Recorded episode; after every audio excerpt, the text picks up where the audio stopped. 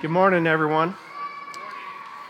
Glad to see all of you here this morning. Uh, my name is Jim King, and I'm on the leadership team here at Outpost. And uh, I'm looking forward to what I was given this week by the Lord to share with you. Uh, super thankful for you to come out this morning. And I'm aware, I think we're all aware, that um, most of us in our gathering this morning are followers of Jesus. I have no idea what's going on here. I'm not, uh, hopefully, not doing anything bad. But I think most of us in here are followers of Jesus. We want to do what he uh, is leading us to do, what he showed us to do during his ministry here on the earth. But I'm also uh, pretty sure that there are a few in here this morning that would not consider themselves followers of Jesus. And I want to say we're all, you're all welcome. We're glad that you're here. And uh, hopefully, each person here will get something out of the message this morning. Uh, before I start, I want to just say the last month for me has been uh, very interesting. A month ago today, my daughter Katie, who is a missionary in Honduras, had little Vivian, uh, she had her in our home, and it was quite an experience. Her sister was gathered, her sisters were gathered around, and the midwife and Jenny uh, was there, and they're singing over her and they're praying over her, and it was this spiritual experience, and it was wonderful. And that same day, Jenny's mom, who was 90, had a stroke. And she knew that her time on earth was pretty short uh, going into that, and she had the stroke, and, and a few days after that, she passed away. But before she passed away, there were uh, kids gathered around her, and grandkids gathered around her, and great grandkids gathered around her, and they were blessing her and singing hymns uh, over her and songs and speaking into her out of their love for God and what she had given to them.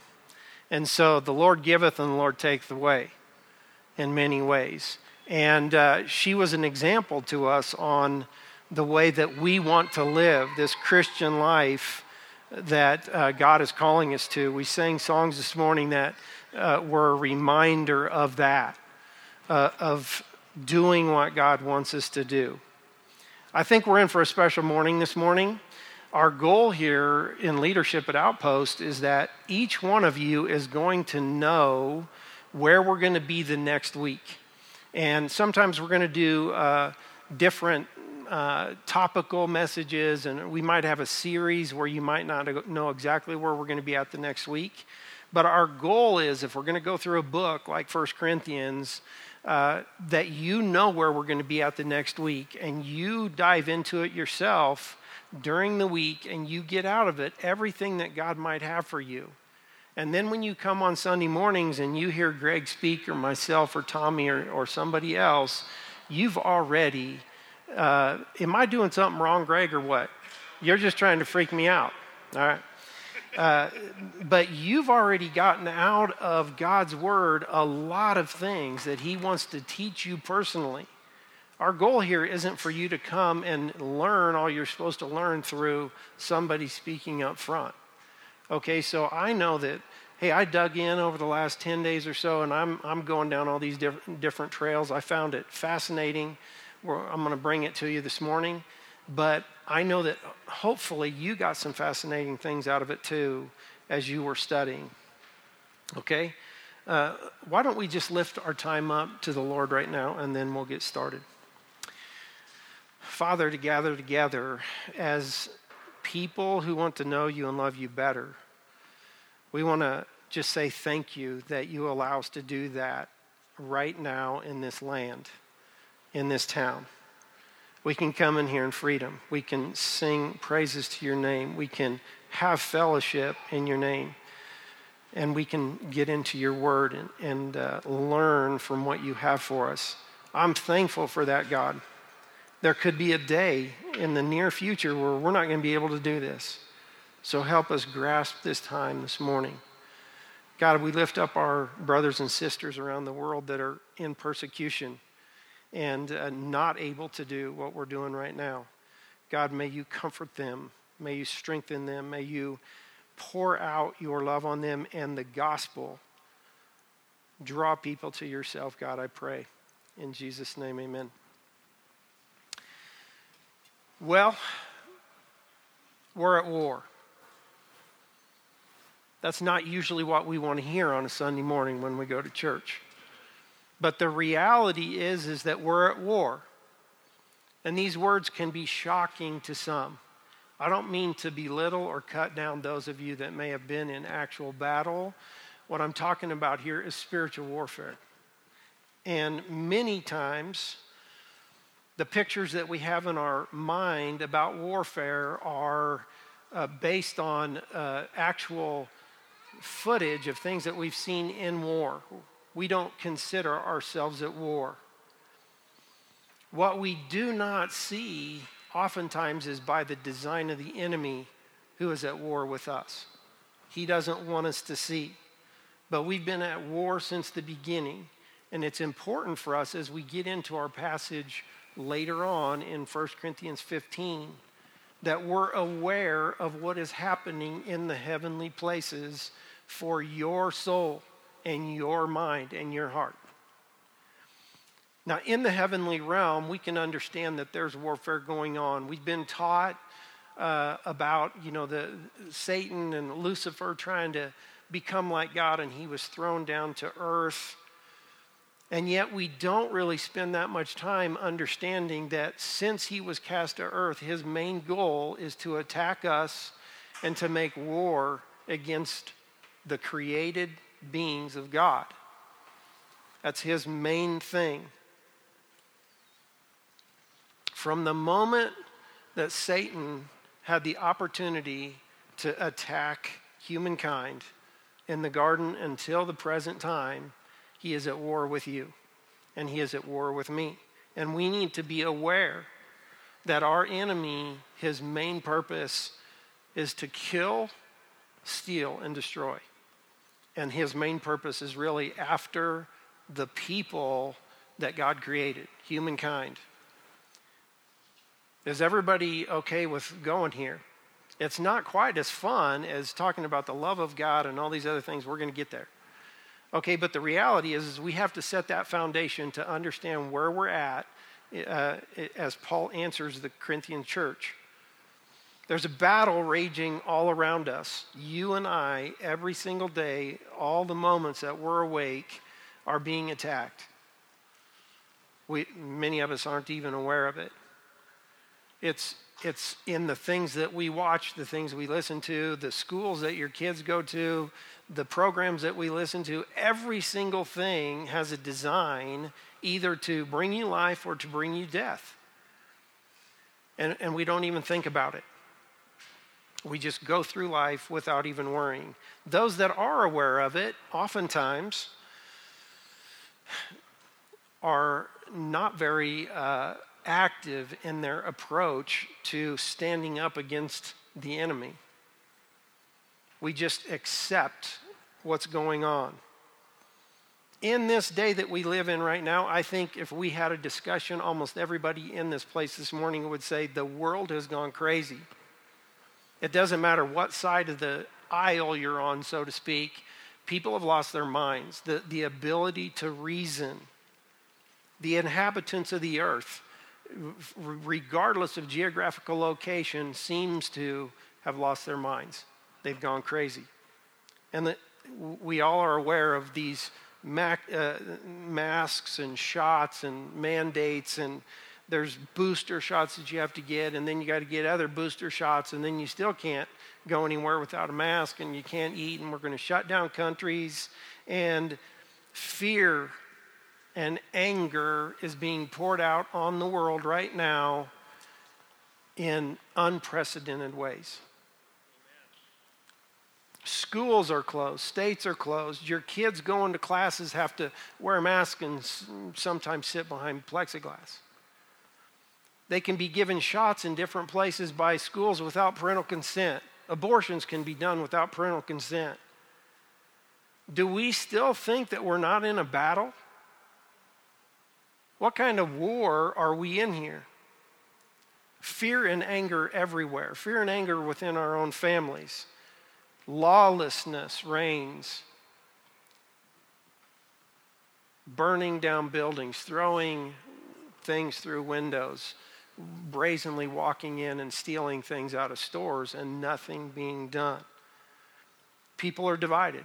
They're filled with hate for each other. They oppose each other, judging the actions and thoughts of other people. Right before our very eyes, in a very short period of time, we've seen the battle being played out before us. Right has become wrong, and wrong has become right. What evil is being championed in many situations. And if you do not comply, you're going to be punished. Why is this happening? And who or what is behind it? We don't really like to talk about this kind of stuff in public, to be honest with you, but we have to understand what's happening in the heavenly realm and in now in the natural realm that we face and why it is happening. It's happening right now. It's happening in Cody, Wyoming. It, it's happening even in some of the families. Churches in our place, in our town, with our people. My friends, the Bible's filled with things from Genesis to Revelation called prophecy that talks specifically about this time of history that we're in. And there's no reason for us to pretend like it's not happening. It is happening. It was happening in the days of the church of Corinth as well. Okay, and we're going to get into that, but we have to understand before we get there what's happening in their church and why Paul is having to write to them. It's about the unseen battle that's becoming part of the natural realm, and we need to be aware of it. Ephesians 5 14 to 16 tells us, Wake up, O sleeper. Be very careful then how you live, because the days are evil. This is in the days of Paul.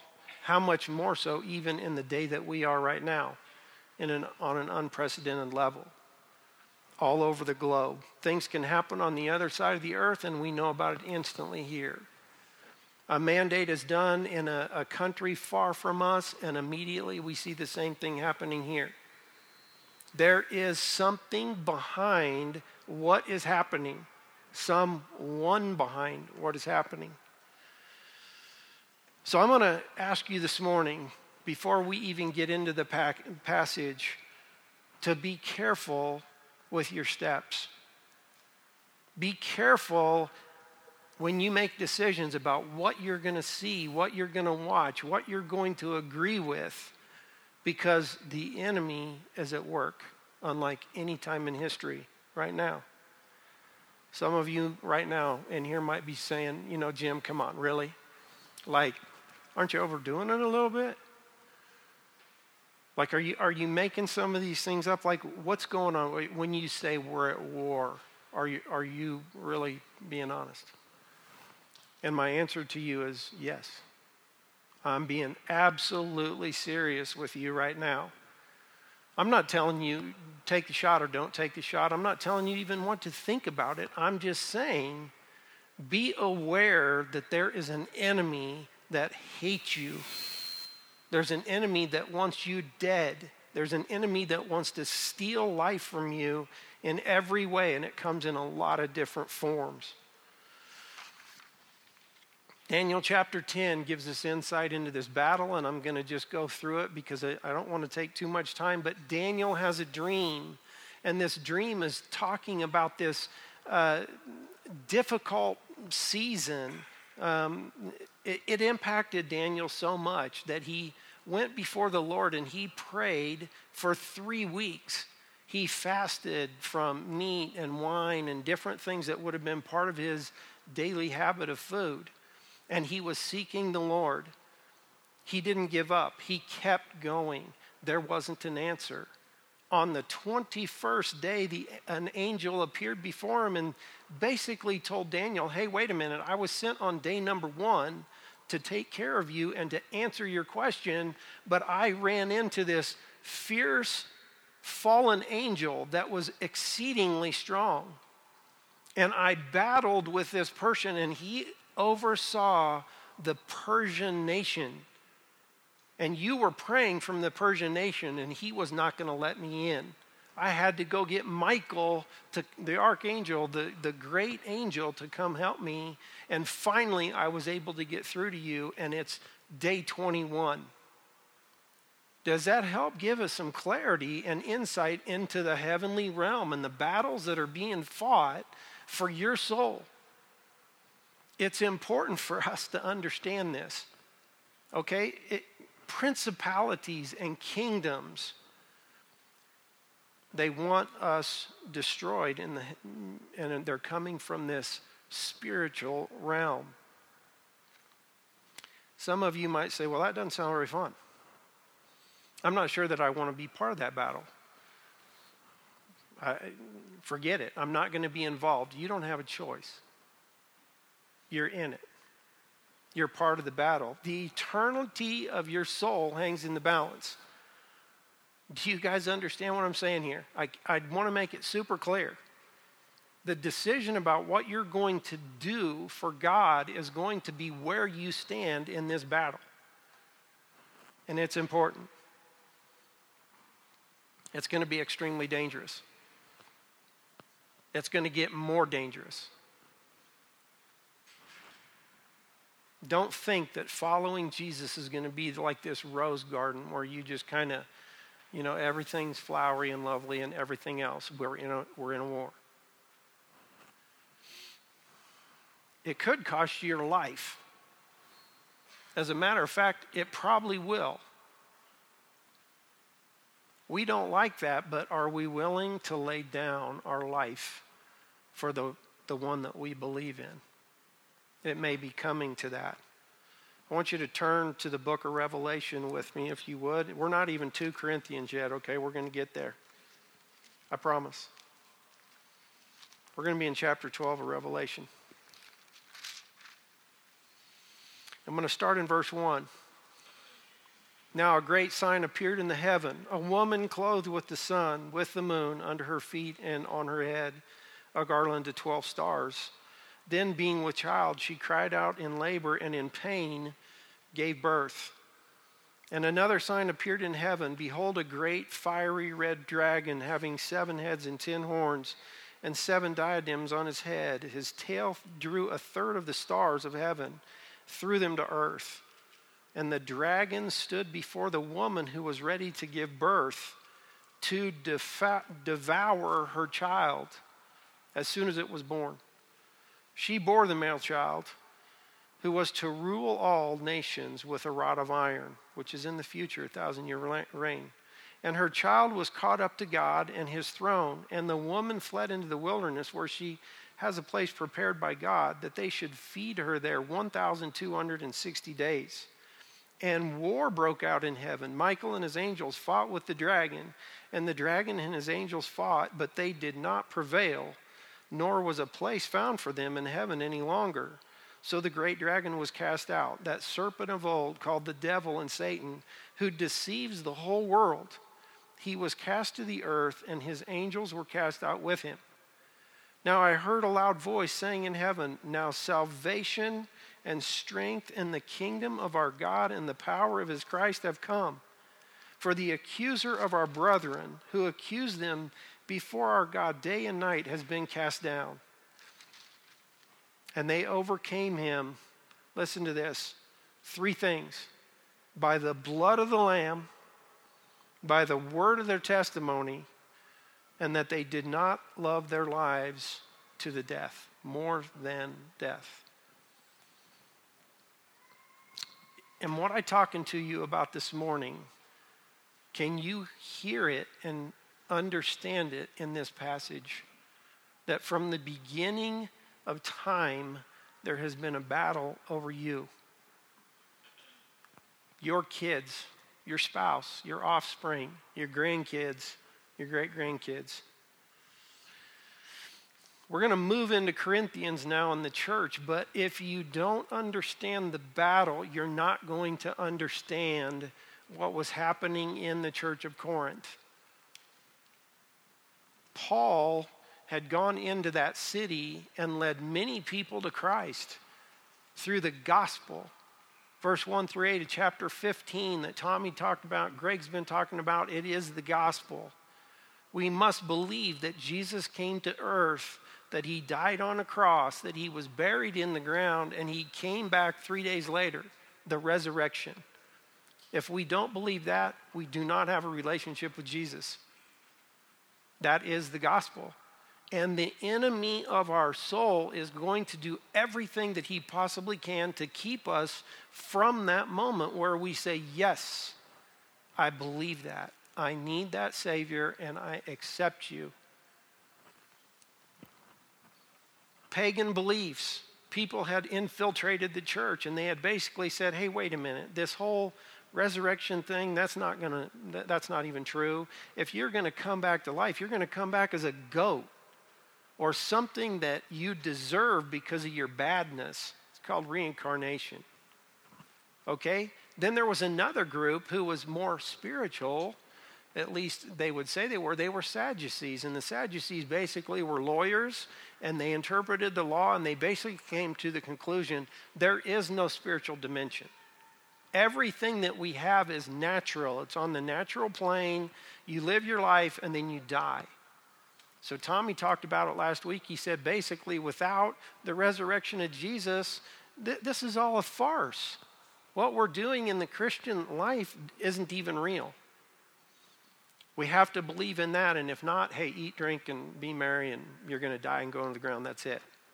Okay? Let's get into the text, verse 35. 1 Corinthians chapter 15, verse 35. But some will say, How are the dead raised up, and with what body do they come? It's a continuation of this question, almost a mocking in a way of really, how do people actually come back? And, it, and for some of us, we might have that same question.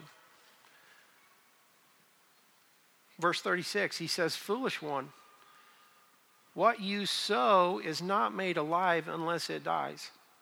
And what you sow, you do not sow that the body shall be, but mere grain, perhaps wheat or corn or something. When you sow a seed into the ground, you're not sowing the stalk or the finished product, you're, you're sowing the seed okay? But God gives it body as he pleases, and to each seed its own. I think it's brilliant how Paul answered here because he's basically saying, listen, I'm going to take care of the pagans here, and I'm going to take care of the Sadducees here too, because the pagans basically said, you're going to come back like a goat, you're going to come back in something different in, in your next life.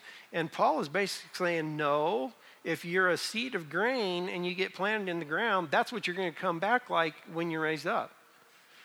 You're not going to plant a, a seed of corn and it's going to come back a, a turkey or something like that. It's going to stay within its DNA.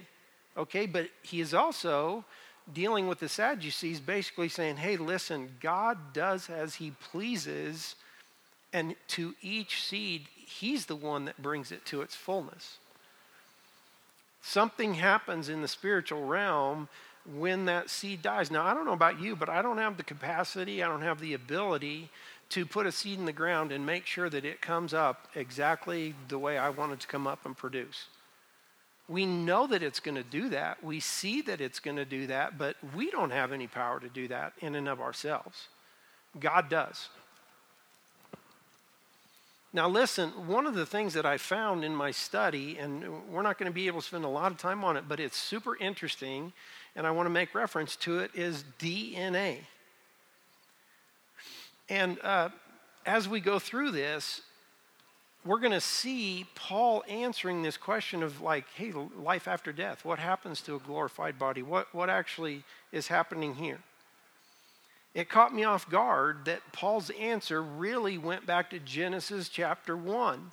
And in Genesis chapter 1, as you guys know, that you know, the creation is going on, and basically God's like, hey, I'm going to make these grasses and these plants and fruit trees and different things like that, and they're going to have a seed after its own kind. And the animals of the field, they're going to have a seed after their kind. And it just goes on and on. There's this DNA that is happening within the creation of God. And here Paul is making reference to the church in Corinth, basically saying, hey, there's a connection here to the DNA. Verse 39 All flesh is not the same flesh, but there is one kind of flesh for men, another flesh of animals, another of fish, and another of birds.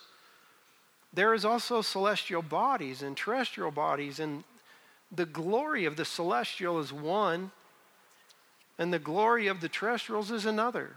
There is one glory of the sun, one glory of the moon, one glory of the stars, for one star differs from another.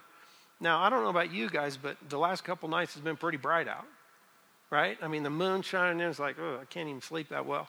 Okay? And there's this glory in the moon, what God created there. There's also glory in the sun, and the stars are fantastic. And in every scenario, the enemy has tried to come in and steal, kill, and destroy that glory. Don't worship God, worship the sun. Don't worship God, worship the moon. Worship the, the trees, the animals, the plants. Don't worship, don't honor, don't stay within the DNA of the human life because that's God's centerpiece. That's His highest creation. You go to Genesis, and it's the human that is made after the image of the Trinity. These other things are great. They're, they're for us, they're, they're beautiful, okay? But they're not human. Okay? And, and for some reason, Paul is tying that in here. In the Genesis account, all these different things stood out and were different from one another. But our enemy has hated the human race since the garden. Verse 42 So also is the resurrection of the dead, meaning humans who have died. The body is sown or put into the ground in corruption, it is raised in incorruption. It is sown in dishonor, and yet it's raised in glory. It is sown in weakness, it is raised in power. It is sown a natural body, it is raised a supernatural body. I really have no idea what my mother in law is experiencing right now, but I'm telling you, it has got to be cool. That is what awaits us if we have a faith in Jesus Christ and are walking after what he teaches us to do. Like our faith is in Jesus and the resurrection of Jesus it's important for us to understand here that there's this natural process. God gives us life, we live our life, we're going to die. You guys, we're going to die. Maybe a few of us won't die, okay? We're going to see that later on. But most of us are going to die a physical death. And what we do during our time here on earth is very important to the time that we do die. Let's not overlook that. Okay, Let, let's see that. And, and to be honest with you, some of you, the reality is, is that when I die, if, if we're still together and, and I die, don't mourn for me. I'm going from this earthly tent that falls apart to a heavenly tent that is incorruptible. It is not affected by sin, it's not attacked by the enemy. There's a freedom in that. Verse 45, and so it is written the first man, Adam, became a living being. The last Adam, Jesus, became a life giving spirit. Praise God for that. If he didn't come back and he didn't conquer death and those things, he wouldn't be able to give us life in the way that we, we have it now. One of the commentators that I listened to basically said, Hey, if you want to know what it looks like in a glorified body, go to Luke chapter 22. And it talks about Jesus after the resurrection meeting many different people. He ate fish, he walked with people along a road, he opened their eyes to certain things. His disciples are in a, a room or a building, and he just shows up. He can disappear and appear. He can eat, and he can even go against our physical laws, the law of gravity, to be able to go up into heaven. Now, whether that's exactly what our glorified body is going to be like or not, I don't know. But it's interesting that it's not within the same limitations of what we have now. Verse 46 to 49, in, in my opinion, an unbelievable passage of scripture. However, the spiritual is not first, but the natural, and afterward the spiritual. The first man was of the earth, made of dust. The second man is the Lord of heaven. As the earthly man, so also are those who are earthly. And it, as the heavenly man, so also are those who are heavenly. And here's the capstone, in my opinion. And as we have become the image of the earthly man, we shall also bear the image of the heavenly man. You and I, when we walk through that door back here, it doesn't take a lot of reason to say we're just a bunch of humans here. We're not turkeys, monkeys, whatever. We all have a similar characteristic, right? We have this image of a natural man, a human being. But do you know, do you live in the truth that you also have an image of your Creator? It's in your DNA. That is what He created you to do.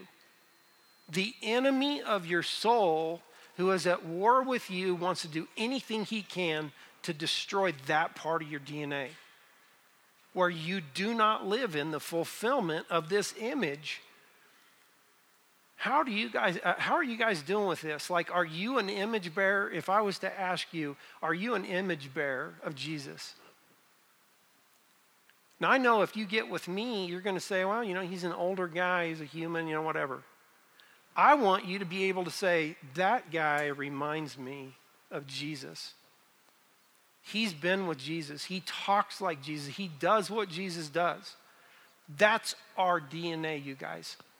It is so important for us to understand that the bombardment of our enemy in this war against us is for that. If I can make the children of God without power, that's great. There's going to be more people that are denied a relationship with God. I want us to commit to that as, as a body of people here that we commit to this idea that God help us be your image. Help us be your image bearer as we live out our physical days in this natural body that you give us. Dr. Robert Carter, who's a biologist working with the Genesis account group, said that DNA sequencing in the last 50 years has started to prove things biblically we, we all grew up in this world of evolution and Darwinism and all these other kinds of things, which are basically trying to destroy the DNA and the image bearer that we have. Are you following me here? That's the war that we're in. But the DNA sequencing that they're starting to do right now is so in, interesting. It's basically saying it doesn't matter if it's the Y chromosome, it doesn't matter if it's the mitochondrial or the, the uh, human DNA strand, the chromosome. They are identical all over the earth. It doesn't matter what race you come from, what tribe you come from, it doesn't matter male or female, the DNA sequencing is exactly the same. We are not apes. We're not these other things that we were told that, you know, out of Africa kind of thing where, you know, the dinosaurs got feathers and they started to fly and fish went up on the, you know. Those are the things that we grew up on. Those are lies. They're absolute lies of the enemy because he does not want humankind to say, I was created in God's image and I'm an image bearer of Jesus fascinating. It doesn't matter if you're rich or poor, it doesn't matter your gender, it doesn't matter what you eat, it doesn't matter any of the things that we're told right now are so important. I know I got to hurry. With God, with God, there is no race. With God, there is no color of skin, there's no gender issues, there's no battles with Him like we've created. If we're human, we were created in their image to be image bearers for Him. It's no wonder the enemy's at war with us. Verse 50 Now I say this, brethren, that flesh and blood cannot inherit the kingdom of God, nor does corruption inherit incorruption. Behold, I tell you a mystery. We shall not all sleep, but we shall be changed. Paul is switching gears here a little bit to a time in the future where he is telling us there is an event that some of us will not die, and yet we will all be changed. We will not die, we will go from corruptible to incorruptible. We will go from mortal, mortal to immortal. What is this event? In a moment, in a twinkling of an eye, at the last trumpet, for the trumpet will sound, and the dead will be raised incorruptible, and we shall be changed.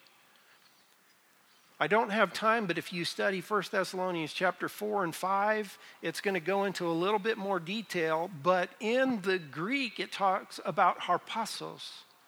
And, and really, the meaning is where we get our word raptured. There is a time in front of us at some point that we're taken away, we're snatched away, we're taken out the bridegroom of Jesus Christ is you and me. We have the DNA that he longs for. Hey, you come to me. You're my bride.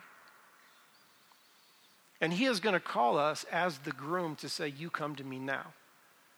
It's a snatching, it's a taking away. And we may not die, but those who have died before us in the Lord, they're going to meet us in the air. We're going to meet them in the air, and we're going to be with them forever. Okay, that's part of our glorified body. For this corruption must put on incorruption, this mortal must put on immortal. So when this corruptible has put on incorruption and this mortal has put on immortality, then shall be brought to pass the saying that is written Death is swallowed up in victory. Death is swallowed up in victory. Do you understand the terminology there? Victory. They're in a battle. They're in this. Hey, I could go off on that a little bit because I used to be an athlete, but the reality is there's a winner and there's a loser. There's those who are victorious and those that don't win.